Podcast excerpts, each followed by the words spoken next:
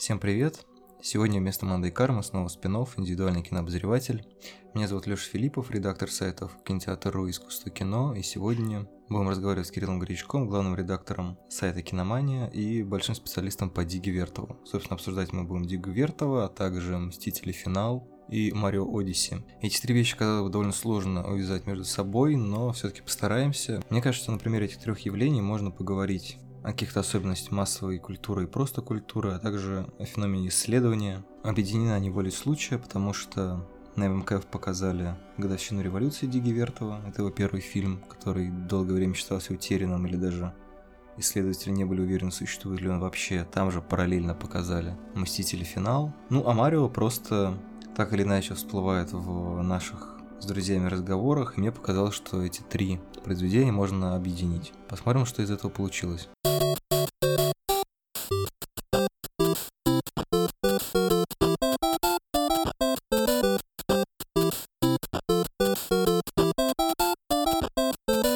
Как говорил Диговертов, после «Аватара» снимать нечего. Да уж, если бы Диговертов видел «Аватар», он бы охренел. Но, с другой стороны, мне кажется, любой человек, который в 20-30-е годы видел бы «Аватар», он просто бы офигел. Да. Во-первых, цветное. В 3D. В 3D. Не, ну, Анимированные 3D уже, по-моему, было же тогда. Там уже с... ну, Но оно не такое, как бы было. Аймаксов не было, как бы. Ну, это как мы, знаешь, в детстве брали очки и смотрели там картинки с динозаврами, типа такого было. Если не путаю, что читал про какую-то бешеную технологию, когда Наполеона Абеля Ганса пытались, короче, делать 3D чуть ли не вообще без очков. Ну, что-то он пытался сделать, да, что-то такое. Ну, там он в итоге остановился на этом полиэкране, типа там вот эти, Мгм, мгм. когда несколько событий экрана. на одном этом. Да, да. А, Ладно, давай начинать. Как бы просто здесь нету никакого вступительного слова, мы просто начинаем говорить. Но так как у нас такая, Ага. типа, большая тема, сейчас, наверное, надо, надо попробовать для себя хотя бы сформулировать, что мы сейчас будем обсуждать. Давай. Ну, в общем, обычно наша беседа в формате индивидуального кинобозревателя начинается где-то на полусловие, где-то на полусловие обрывается. А на Мгм. сегодня мы постараемся очертить какую-то еще общую тему, довольно амбициозно, не знаю, что из этого выйдет. Но, в общем, Хм. мы сегодня будем обсуждать такие три очень разные вещи, как первый режиссерский фильм Диги Вертова «Годовщина революции», «Мстители. Финал» и игру «Марио Одиссе». А что между ними общего, кроме того, что попытка их э, обсуждать одновременно, наверное, немножко напоминает э, концепцию ноу-брау, для которой нет ни высокого, ни низкого, ни правого, ни левого, не знаю, ни, ни черного, ни белого. А, Мне кажется, Мгм. что в принципе все эти три произведения так или иначе подводят нас к вопросу о глубинном исследовании каких-то явлений с разных точек зрения. То есть э, Дига Вертов это больше, наверное, история и киноведение. Мстители финал это, не знаю, фанатское увлечение и тоже что-то кинокритическое, киноведческое. И Марио это исследование с точки зрения игры, исследование мира, исследование механик и все в таком духе. То есть, грубо говоря, возможно, у нас получится сформулировать, где проходит вот эта вот грань, и можно ли их вообще разделить. Условно говоря, то, что называют фанатизмом или даже задротством, и то, что является, в общем-то, исследованием. Потому что сейчас, мне кажется, очень часто людей называют исследователями абсолютно в любых областях, и это Мгм. классно и нормально, потому что, не знаю, сейчас ты можешь, например, сказать, что там, не знаю, я исследователь там, комиксов или телеграм-каналов, или еще, ну, то есть нету такой вещи, в которой Мгм. нельзя заявить себя как исследователя. И, в общем-то, да, что такое исследование, не очень понятно, потому что исследование это может быть прям типа серьезная научная работа, а может быть ты просто, не знаю, каждый день думаешь об этом, или каждый... Ну, то есть есть Ну очень, да. много, очень много разных граней, и давайте начнем с самого серьезного э, дерьма с годовщины революции, который видел только Кирилл. Потому что я не попал на этот сеанс, у меня были мстители, и елки, и детские утренники. Ну, в общем, как каждому свое. Показ был на МКФ, я так понимаю, что он прошел тоже с полнейшим аншлагом. Ну да, если учитывать, что это был маленький зал, поэтому он забился довольно быстро. И мне пришлось сидеть на ступенечке. И не только мне, все ступенечки были заняты. Ты почувствовал себя как в броненосце Потемкине на вот этой лесенке? Нет, колясок не было. Коля- С колясками не пришли на годовщину революции. А, ну, зато у нас был топер, настоящий человек, сидел, смотрел на экран и импровизировал музыку. Ну, наверное, как-то заготовил ее, Мгм. но он в полной темноте смотрел на экран и такую музычку довольно интересную играл. Ну, очень похоже на вообще все э, такие саундтреки когда вот качаешь немой фильм, смотришь, там всегда какая-то примерно дженерик музыка такая. Слушай, а не знаешь, есть какие-то правила? Э, ну, в смысле, как, как эта музыка писалась раньше? Да, на самом деле, я думаю, правил-то особо не было, но чуть ближе к 20-м годам режиссеры начали давать свои инструкции просто. Угу. То есть э, здесь так, здесь так. У того же Вертова, если посмотреть его эти монтажные планы, там где-то написано, вот здесь музыка в стиле Вагнера, там надо играть или вот здесь там Скрябин и так далее. То есть, здесь немножко LJ. да, типа такого там где-то, где нужно было показать вот тлетворное влияние Запада, там написано там джаз нужно играть, вот, знаешь. А как определяли тлетворное влияние Запада? Потому что ну, Вагнер это же технически тоже Запад. Ну да, ну как бы имеется в виду, что джаз это прям такое плохое, то есть ни, низкое искусство тогда, в 20-х. Тем более там это антиамериканское было в основном кино, то в советское. И там часто изображали там, типа какие-то клубы с бильярдом, там, знаешь, джазом и девушкам легкого поведения, и нужно было как-то это подчеркнуть какими-то такими мелодиями. А, есть же, по-моему, Вертова, блин, я забыл, вылетели все названия фильмов из головы, особенно названия фильмов Вертова, кроме человека с киноаппаратом.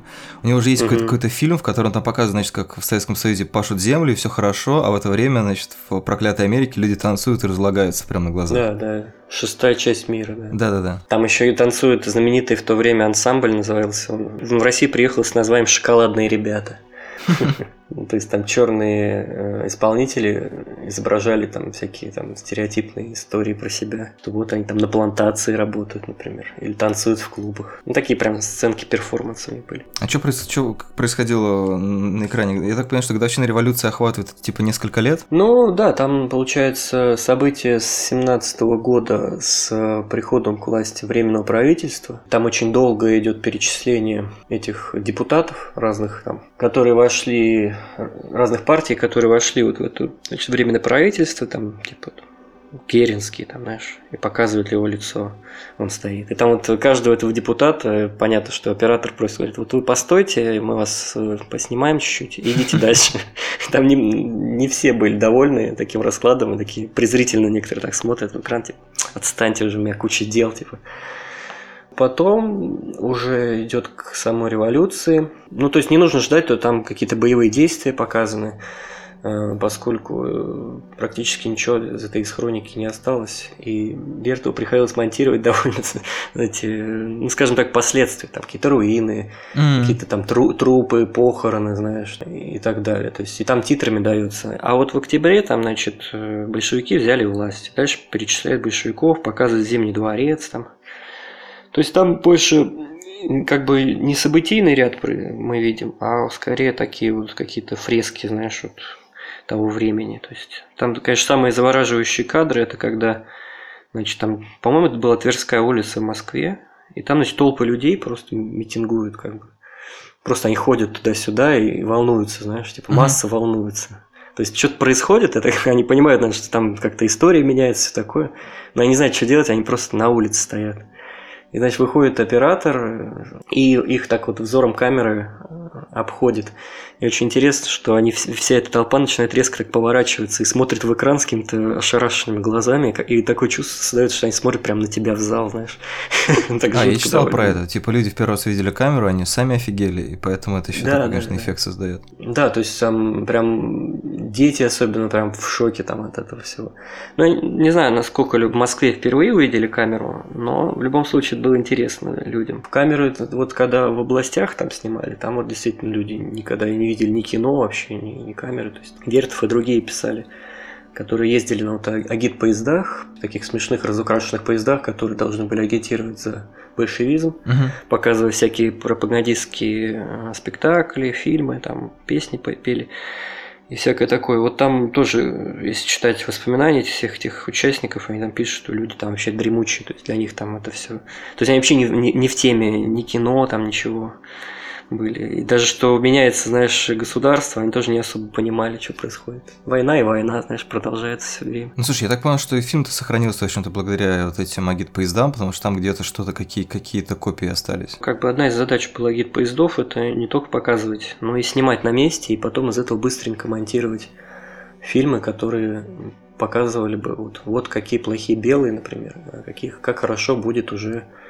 а точнее уже случилось там на каких-то местах во время социали... ну, не социализма еще, а вот именно прихода большевиков к власти. Не, я имею в виду, что в принципе фильм Вертова сохранился, то есть сейчас, сейчас же его такого помпезно реконструировали. Да, к этому и веду, в принципе, что многое, да, действительно осталось а, именно благодаря вот этим поездкам. Но дело в том, что Вертову было задание, как бы, это же не он ездил, снимал все эти сюжеты. Он пришел уже, когда они были сняты, угу. На работу в Московский кинокомитет. Это в каком там году? Он как раз, по-моему, в семнадцатом году, по-моему, он пришел. В восемнадцатом, восемнадцатом, да. И вот у него была задача быстренько, за считанные там недели смонтировать из всего, что есть, фильм, чтобы там вот была вот, годовщина революции нам надо, чтобы там были события, хроник, значит, этих событий. Но, естественно, там довольно... Во-первых, у него там был полный бардак с этими пленками, никто их э, не понимал, как хранить, зачем, и вообще никто даже не думал о том, что, типа, там, мы снимаем историю, чтобы предки там смотрели, знаешь. Угу. Всегда было, ну, как представление о кино вообще, и как бы о заснятых кадрах, хроники тоже такое, типа, мимолетное, знаешь как видеоблог, знаешь, снял и забыл. Раньше тоже примерно так и было. Только потом начали понимать, что что-то вот мы как-то много потеряли, знаешь. Особенно когда начали понимать, что от съемок, наверное, живого Ленина там осталось буквально там, пару минут вообще в истории. И как раз и есть эти несколько минут э, в годовщине революции. Тоже не самые захватывающие, как хочется. И он там не на броневике и так далее. А просто он стоит рядом с царь пушкой и общается с Бонч Бруевичем просто. И он в носу ковыряется. Забавные, кстати, кадры есть. Как раз они общаются с Бонч Бруевичем, такие о чем-то там, о высоком, наверное, о революции. И, значит, проходит какой-то дядька прохожий, смотрит так на них, озирается с таким прям недоумением, что происходит? Это что, Ленин там? Это камера? Типа, значит, а потом идет дальше, останавливается, опять оборачивается с непониманием, смотрит и уходит. Это прям реально смешно. Это на самом деле была временная петля, и человек просто попал в наше время, такой идет, во-первых, все черно-белое, а во-вторых, памятник стоит и разговаривает с кем-то. Такой, что происходит? Ну вот да, он прям такой создает впечатление, что он прям, значит, вышел из какого-то другого мира. Слушай, а в чем в чем концепт в итоге э, годовщины революции? Ну, понятно, что это была задача хроники, но имею в виду, что все-таки, наверное, Вертов в, своей, в своих монтажных решениях что-то еще как бы в это пытался заложить. Или тогда еще не сформировался его весь этот э, стиль? Ну да, естественно, не, не сформировался, потому что он только пришел, во-первых, работать в кино, и ничего особенного там... Его, на самом деле, поставили вообще этим заниматься, поскольку он был большим энтузиастом, ему прям все нравилось там с камерой играть. Угу. Он еще годы института там вот, ну, он начал там формиру... формулировать свои какие-то идеи, там, новое кино. Но, естественно, на практике он это еще не применял нормально. И как бы режиссура его сводилась к тому, что он брал какой-то концепт придумал, как это все сложить, чтобы получилась какая-то внятная история, которая не просто какие-то набор хроникальных кадров, но еще и придает какую-то идею. Но идея там, в принципе, та, которая потом будет у него более как бы внятно и убедительно э, сформулирована в других фильмах, в той же шестой части мира. Uh-huh. То есть э, это есть мир старый и мир новый, который сейчас приходит. Мир старый там, значит, показывает, что... Ну, в основном он там сделает титрами, а поскольку, наверное, материала не было много и так далее. И, значит, он пишет там титрами, что вот здесь ну, там, жил помещик, который пытал своих людей, там, знаешь. Или там, например, еще есть э, тоже интересная вещь, там, по-моему, показывает руины какого-то, не помню, какого-то здания, известного довольно. И он говорит, вот что натворили эти, значит, э, белогвардейцы, грубо говоря. А на самом деле, если по истории смотреть, то их на самом деле большевики разломали это здание. Ну, то есть там много такого, что им приходилось, конечно, подсочинять, значит, чтобы вот довести свою идею, вот, что вот происходит гражданская война, но нужно, значит, родить за большевиков, поскольку вот показывает там в этом селе уже есть, значит, клуб коммунистов. Здесь там вот играют в шахматы, здесь уже вот читают книжки, там вот разводят коров. А вот здесь Троцкий уже вот, знаешь, ходит и вот что-то рассказывает. А в этой деревне уже образовался Троцкий. Да, а вот э, в соседней деревне одни трупы, и все горит, и вообще они не за нашу власть, и все, все плохо вообще. То есть это вот такие зачатки его как бы метода противопоставления которого будет, значит, ярко у него будет проявляться в 20-х годах. Ну, то есть еще все вот это вот э, так называемого синего верите там еще нету. А, ну это же, это же, это же, это же тупо монтажное кино, он еще, сам там ничего не снимал, да, да. Да, его идея была именно концепт создать из этих разрозненных кадров. Ну да, и в строгом смысле, конечно, этот фильм важен даже не сколько как первая вертовская работа, хотя так, конечно, тоже важно, там действительно много интересного можно в плане его эволюции как художника, и монтажера, и режиссера. Но прежде всего как просто хроника, которая реально у нас просто практически не осталась от того времени. То есть там же практически все большевики на экране появляются, хоть и на мгновение, но тем не менее. Значит, Чапаев там, знаешь, появляется живой. По-моему, это единственный вообще кадр Чапаева, который mm. я помню. Он, кстати, реально похож на актера этого, как Реально похож на Чапаева. Да, который все запомнили по фильму «Братьев Васильевых». Он реально похож. Ну и да, и Троцкого, естественно, вообще практически все его значит, кадры с ним были уничтожены просто по понятной причине. Тут он прям реально практически главный герой по второй половине фильма. Как выступает, как он вообще себя ведет на людях. Там довольно интересно с этим наблюдать. Так что вот я думаю, что с точки зрения истории, конечно, это самое такое крутое, что у нас есть. Ну давай перейдем от одного-то человека с усами к другому. Давай. Супер Марио. Да, интересно, как их связать теперь. Ну, как говорили белые, берешь веревку и связываешь. Угу. Я сегодня посмотрел ролик э, про историю Марио, потому что, ну, не знаю, это как бы то, тоже такая немножко историческая штука, то есть... Это чисто историческая штука, да. То есть, на, на, на, наверное, когда ты смотришь э, годовщину революции, видишь вот этих всех людей вживую, про которых ты там, не знаю, много читал, много знаешь, и проходишь там угу. мимо их памятников, это совершенно какой- какой-то удивительный experience. А есть немножко наоборот, как бы с массовой культурой это часто, мне кажется, наоборот бывает. То есть ты как бы знаешь облик, но ты не знаешь какую-то, наоборот, историю, то есть противоположный процесс. Также с Марио, то есть я зна- знаю, что, типа, да. есть угу. дофигища игр с ним, и все в таком духе, там фильм есть, еще что-то, ну, то есть, ну, огромная, как бы, фигура, но я никак, как бы, не, не вникал глубже, как бы, в его историю. Вот когда ты мне написал ну, про да. Донки Конга, я, честно говоря, даже никогда не, не соотносил это. Я думал, что, ну, как бы, есть Донки Конг, а есть Марио, это немножко две разные вещи. Там, на самом деле, сложный лор. Формально разные, да, потому что потом, на самом деле, Марио, Марио другой мир. другая игра, да. Да, все-таки другой. Он, он не живет в грибном королевстве, как бы. Но тем не менее они периодически встречаются в разных играх. Это им не мешает. В смысле, кто встречается? Донки Конг и Марио, они а, да, да. там, могут в каких-то спин встретиться. Там Марио Карт, например, том же.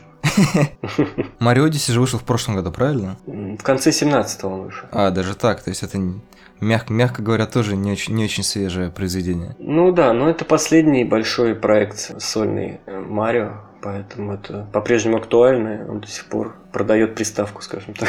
Ну, собственно, да, просто я, мы с Кириллом играем в Марио на свече, спонсор угу. подкаста Nintendo и не знаю, кто еще. Все. Госфильмофонд. Госфильмофонд. Нет, этот э, архив, как он, Красногорский. Да, Красногорский. Пленки эти. Да, да, да. Ну, короче, просто... РГ КФД, во, РГ КФД. Ужас какой, да. Как они живут с таким именем? Нет, вот есть простое да. имя Марио. Ну, в общем, просто да. в Одиссе там э, большой сложный мир с огромным количеством пасхальных яиц, и маленьких подуровней и мини-игр и все в таком духе. То есть я так понимаю, что там можно, ну не то, что прям очень быстро, но в принципе пройти какую-то основную сюжетную линию. Угу. Вот Кирилла я прошел, я где-то на середине, но при этом э, как бы исследование этого мира, оно может затянуться на какие-то месяцы и годы. Потому что там реально очень много ну, всего. Да, да. То есть, э, вообще, конечно, этот мир еще интересен тем, что вообще порог вхождения интересен в эту игру, поскольку в нее может сыграть каждый абсолютно. То есть каждый поймет, что там нужно делать, и, как бы простейший сюжет там есть. Но просто в нем самом там очень большая как бы степень интертекстуальности. То есть там практически каждый персонаж, каждая локация, все там не случайное. То есть все в каком-то какой-то мере отсылает к предыдущим играм и так далее. Ну, просто там есть, не хочется тоже тебе спойлерить, чем так будет в конце, но там есть сцены, которые прям вот у фанатов мозг, знаешь, взрывается, а у простых людей, типа, ну, прикольно, да, что там дальше? Я прям заинтригован. Это типа самый финал-финал уже? Ну да, там есть прям финал, который, ну, на самом деле, прям для вселенной Марио это очень круто. Ну, то есть это реально прям вот очень хорошо. Ну, там в плане отношений персонажей. А, и, отношения персонажей и так далее. Ну, самый такой, ты дошел же до праздника в городе? Да, да, я уже прошел праздник. Ну да, там миленько. Ну вот этот праздник, это, конечно, такой тоже эпичный момент. Это, в принципе, такое празднование создателями юбилея вообще Марио, то есть вообще его вклада в историю довольно мощный. То есть там вот это, вот это когда поднимаешься по зданию двухмерном ты, виде, угу. то есть это прям воспроизведение в первой самой игры про Марио, где вот как раз в конце там Донки Конг кидается бочками. Да-да-да. И там, значит, э, это вот, конечно, И потом он выпрыгивает как бы в сегодняшний день, то есть вот он такой, какой сейчас, и это как бы у людей, которые, особенно в Штатах там или в Японии, всю жизнь как бы прожили с этим образом Марио, для них это, конечно, настоящее прям событие, которое многие, ну, на самом деле не поймут просто по такому принципу. Ну, то есть, как это, это как вот, знаешь, какие-то, как сегодня, знаешь, вот с 80-ми там, да, в кино там и вообще в масс-медиа людей там вот сталкиваются с какими-то отсылками и так далее. А это вот прям, мне кажется, прям бьет в самую душу вот эта сцена. Прям первому игроку приготовиться такой. Ну да, но там все-таки это как бы чувствуется, что это довольно искусственно сделано. Здесь же прям видно, что и создатели благодарны, что ли, своему герою и так далее. Ну, там же много таких, там на самом деле по ходу прохождения есть тоже много переходов из 3D в плоскость, когда... Причем там mm-hmm. очень интересно обычно эта плоскость обыгрывается, иногда это прям типа просто ты на стене проходишь маленький кусочек уровня, как в первых mm-hmm. А иногда очень мне очень нравится, когда, например, вот этот вот как бы плоский уровень начинает при- принимать форму, там, не знаю, например, башни, на которой он разворачивается, и ты как бы бежишь с одной стороны по плоскости, а с другой стороны по кругу. Или там есть, например, когда этот плоский уровень, угу. он оказывается на морском дне, и то есть ты пытаешься пройти этот уровень, а сверху там, короче, такая пена идет, и рыбы плавают, и, и мешают тебе.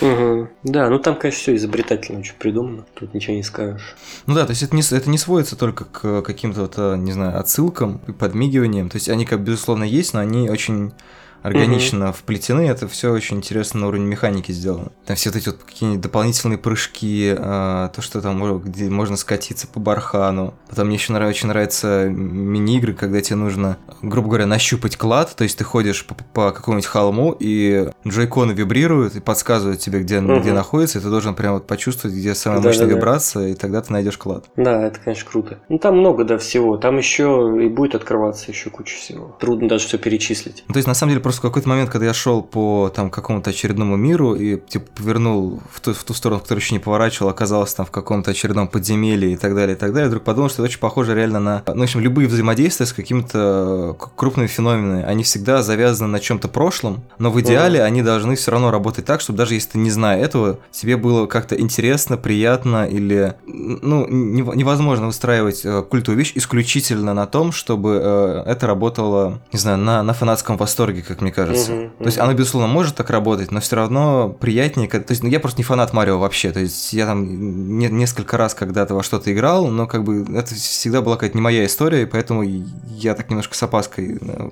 погружался в этот мир, просто потому что мне скажут, что там прям какие-то классные механики, которые именно а, на свече именно в формате видеоигр работают гораздо интереснее, чем в некоторых других там аркадах, платформерах и не знаю, что mm-hmm. это 3D экшен, как это правильно назвать. Ну, 3D платформер. Да, 3D-платформер. И вот этот вот исследовательский азарт, который тебя обуревает, с одной стороны, это, безусловно, процесс игры. То есть я не знаю, угу. как э, своего рода игрой, наверное, было попасть на сеанс э, годовщины революции. Своего рода игрой, наверное, будет поиск отсылок в «Мстителях». Хотя, мне кажется, отсылки в «Мстителях» — это уже как бы такая штука, что э, люди, которые вообще ни черта не понимают в комиксах, никогда ничего не читали, даже они уже как бы понимают определенное количество отсылок. И, mm-hmm. ну, как бы это еще разные слои, безусловно, есть подмигиваний. И, ну, вот как вот в Марио было очень забавно. Я сейчас потерял уже мысль. Сейчас. Э, ну, хочешь, я пока продолжу. Да, давай, в общем, что-то я потерял мысль, сорян. Да, я как раз обрел одну мысль. По-моему, кто-то из э, философов франкфуртской школы, там какой-то Адорно, что ли, кто-то из них, говорил о том, что, ну, это там в 40-х годах писал, что вот как бы высокое искусство, как бы в каком понимании. То есть задача писателя там с того времени должна уже измениться, поскольку вот писатель там типа Томас Ман, там такие вот э, серьезные интеллектуалы, они уже не могут выйти на массовую аудиторию, потому что большая аудитория не может понять ну, отсылки просто банально. То есть высокое искусство начинает терять позиции, потому что там человек приходит в галерею, смотрит там картины Караваджо, но он сюжеты просто не знает, о чем речь там идет. Mm-hmm. То есть красиво нарисовано там, да, классно все там, но о чем речь, в каком контексте и так далее, они уже не, не понимают. И я думаю, что постепенно, и сегодня тоже как бы массовая культура, она создает себе свою вот эту вселенную, в которой ей все понятно, свои отсылки, да, такой микро или уже макрокосм, то есть в тех же «Мстителях», да, то есть э, посторонний человек, который там увлекается другими вещами, если он пойдет посмотреть сейчас финал, да, то он, скорее всего, вообще ничего не поймет. А в то время как, э, наоборот, массовая история, да, то есть большая часть людей, да, как мы mm-hmm. видим по продажам билетов, они, наоборот, все эти отсылки считывают уже как бы им очень хорошо. То есть я думаю, какая-то вот это то же самое, в принципе, и с Марио. То есть тоже есть какая-то у него своя вселенная, в которой ты, с одной стороны, можешь в ней принимать участие, с другой ты можешь просто типа зайти и выйти, и ничего страшного не случится. Ну, то есть, как бы это, мне кажется, свойство современной вот этой культуры, и не только массовой, наверное. Ну, в общем, вот такая мысль. Ну, получ... ну, если я правильно понимаю, то в любом случае культура так или иначе строится на культурных отсылках. То есть это, в общем-то, является угу. понятием мема, потому что на самом деле, знаешь, иногда бывает очень смешно, когда есть какая-то вот шутка, и там, не знаю, вот есть пять человек, и вы с ними прям вот дико смеетесь, там, не знаю, над каким-нибудь ну, каламбуром да, или над да. какой-нибудь картинкой. И, и тебе кажется, что это вот прям вот вещь, которую понимают все. Ты приходишь, встречаешь других пятерых, и для них это вообще ничего не значит, они просто этого не понимают. Да, да, да. И как бы объемы информации сейчас, они приводят к тому, что сама концепция э, какого-то общего мема, да, то есть каких-то общеп, общепонятных вещей, оно все, все сильнее истончается. То есть, не знаю, еще у нас есть как бы на, там, не знаю, российском, постсоветском пространстве мемы, там, условно говоря, иронии судьбы, каких, какой-то советской комедийной классики. Но как бы я уверен, что уже сейчас все равно э, они уже не настолько универсальны, там, не знаю, и через 10-50 да. лет уже даже это будет как бы совершенно неочевидно. То есть вот эти все крылатые выражения, которые, э, как принято думать, знает вся страна, это будет, некоторые будут говорить, что, откуда, откуда вы это, что, как называется фильм? Угу. Ой, очень ну интересно, ну, да, никогда не конечно. слышал. И э, я раз сейчас вспомнил мысль, которую я потерял. То есть есть как бы два, uh-huh. два рода исследований. То есть когда ты исследуешь в, проц... ну, в процессе игры, то есть тебе, не знаю, э, интересно, грубо говоря, найти, найти какой-нибудь тайник, или тебе интересно там увидеть какой-нибудь фильм, который никто больше никогда не увидит, или там, не знаю, или просто тебе интересно внутри фильма находить какие-то, не знаю, отсылки, игривые, еще что-то. Но это вместе с тем тебя подталкивает к тому, чтобы заниматься исследованием не в какой-то игровой форме или не в какой-то, ну, такой типа форме для себя, да, когда ты такой, о, я это знаю, а когда потом иногда uh-huh. ты что-нибудь видишь, uh-huh. такой, так, минутку, а вот это что значит? И ты начинаешь, и, и в какой-то момент ты выходишь, что ты там вышел на, не знаю, филиппинскую революцию начала 19 века, условно говоря. Uh-huh. Там, или еще что-нибудь. То есть в любом случае вот эти вот два исследования, то, что называется развлекай и, и обучай, они так или иначе переплетаются, просто иногда они, ну, зависит от концентрации, то есть где-то это требует больше усидчивости, наверное, это требует, там, не знаю, большего интереса, то есть, ну, я, я не знаю, не, не очень представляю, например, что, типа, а, выйдя с фильма «Дикий Вертл», я пойду подробно изучать э, революцию. А может, пойду, черт знает. Может, это на самом деле фильм, который меня так, так впечатлит, что, блин, я хочу знать вот каждого, короче, из этих людей, которые прошли мимо Ленина. Да-да-да. Но это не исключено, на самом деле. По крайней мере, он может создать впечатление, что ты ни хрена не знаешь в истории.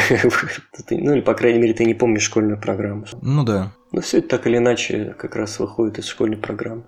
Ты думаешь, что ты как после школы что-то там знаешь о мире, а на самом деле когда думаешь, вот я знаю Пушкина, там, знаешь, потом начинаешь открываешь Пушкина, ты понимаешь, что ни хрена не знаешь и так далее. Узнаешь, что у Пушкина есть бонусный уровень на самом деле.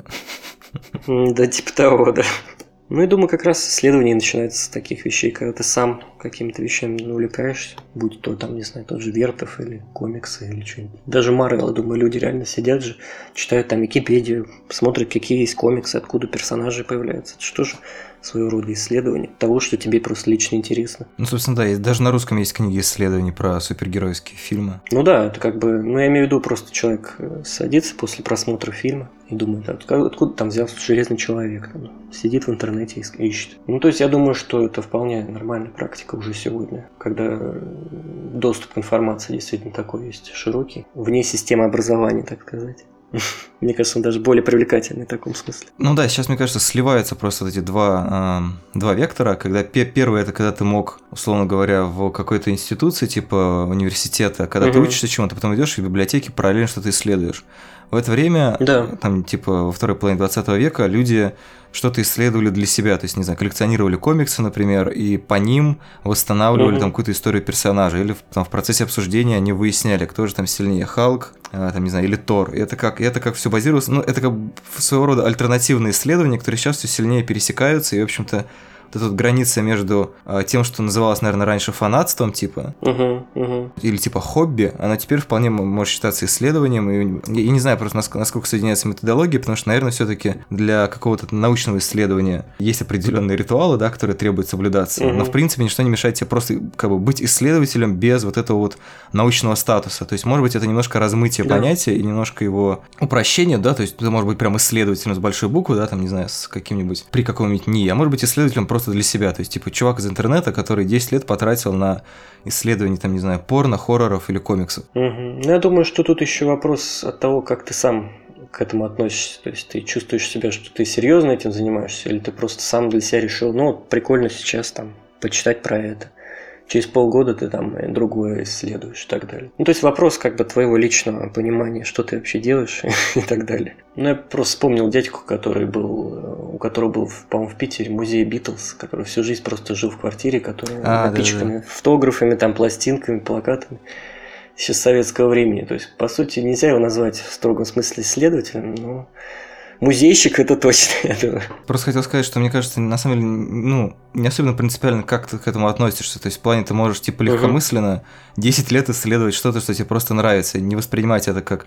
Ну, то есть, возможно, это, опять же, это не совсем исследователь, да, в научном смысле, может быть, uh-huh. там, не знаю, коллекционер, там, поклонник и так далее, но если мы размываем вот эту вот грань, ну, берем исследование в широком смысле, да, исследование как, как игру, исследование как, как какой-то фанатский интерес, как еще что-то, то почему бы и нет? Это как, э, знаешь, что это знаменитый кадр из э, Человека-паука, когда Уильям Дефо говорит, я тоже в каком-то смысле ученый.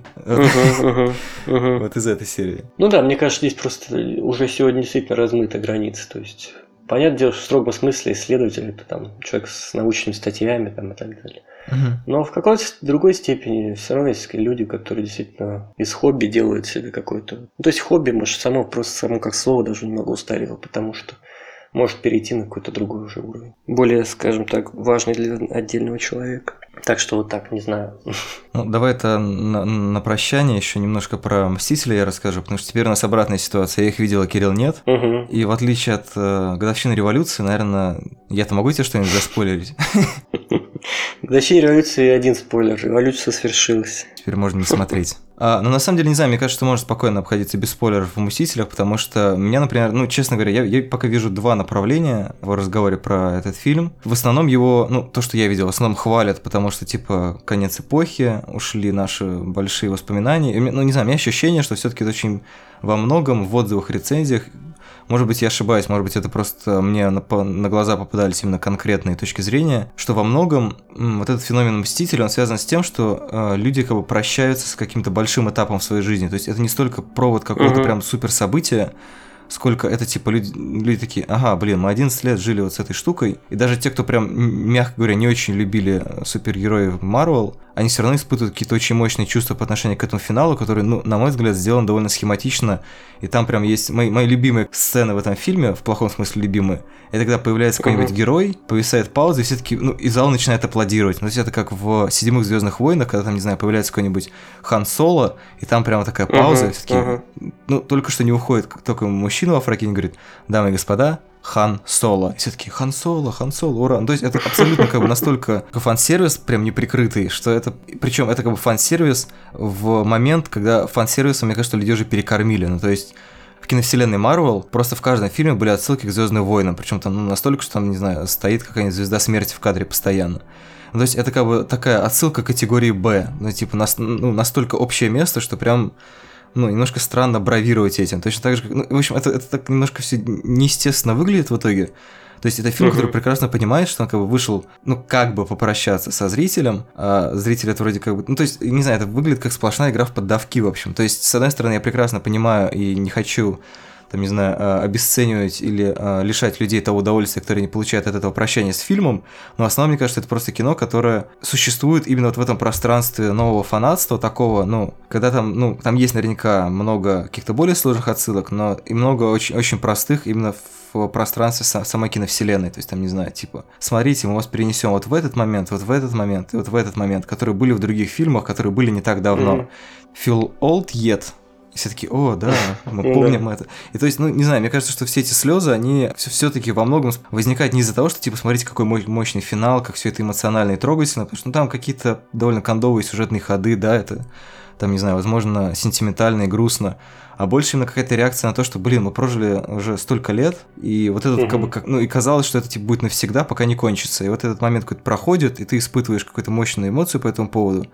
Ну, есть же сравнение с сериалами постоянно «Мстителей», И, ну, тут, да. и тут вроде как уже окончательно, там вплоть до титров, там на титрах есть прям всякие такие картинки, которые особенно напоминают э, сериальное представление героев. Угу, угу. И э, я, я понимаю, что для меня, например, самое важное в окончании сериала это когда ставится точка. То есть, не знаю, когда как я встретил вашу маму, э, ставится точка, и ты понимаешь, что вот эти вот события уже произошли, и как бы, ну, сам, самые обычно мощные эмоциональные сцены в сериалах это когда что-то произошло, и этого не отменить. То есть ты понимаешь, да. что это уже случилось. Не знаю, или когда заканчивался Lost. То есть вот кто-то э, кто сравнивал окончание финала с окончанием все тяжкие. Я уже плохо помню финал все тяжкие, uh-huh. и как-то меня не очень впечатлил. Но вот, например, окончание Лоста для меня было очень мощным эмоциональным переживанием, потому что там прям ставилась точка, ну, там как бы была точка, переходящая в ленту Мебиуса, как бы бесконечность, но тем не менее все равно это как-то как эмоционально mm-hmm. и драматургически очень четко сработало, на мой взгляд. И ты понимал, что это как бы... Все тяжкие равно... тоже точка стоит. Я просто уже не, не помню, что, что там произошло, честно говоря, вообще. Там все расставлено по полочкам.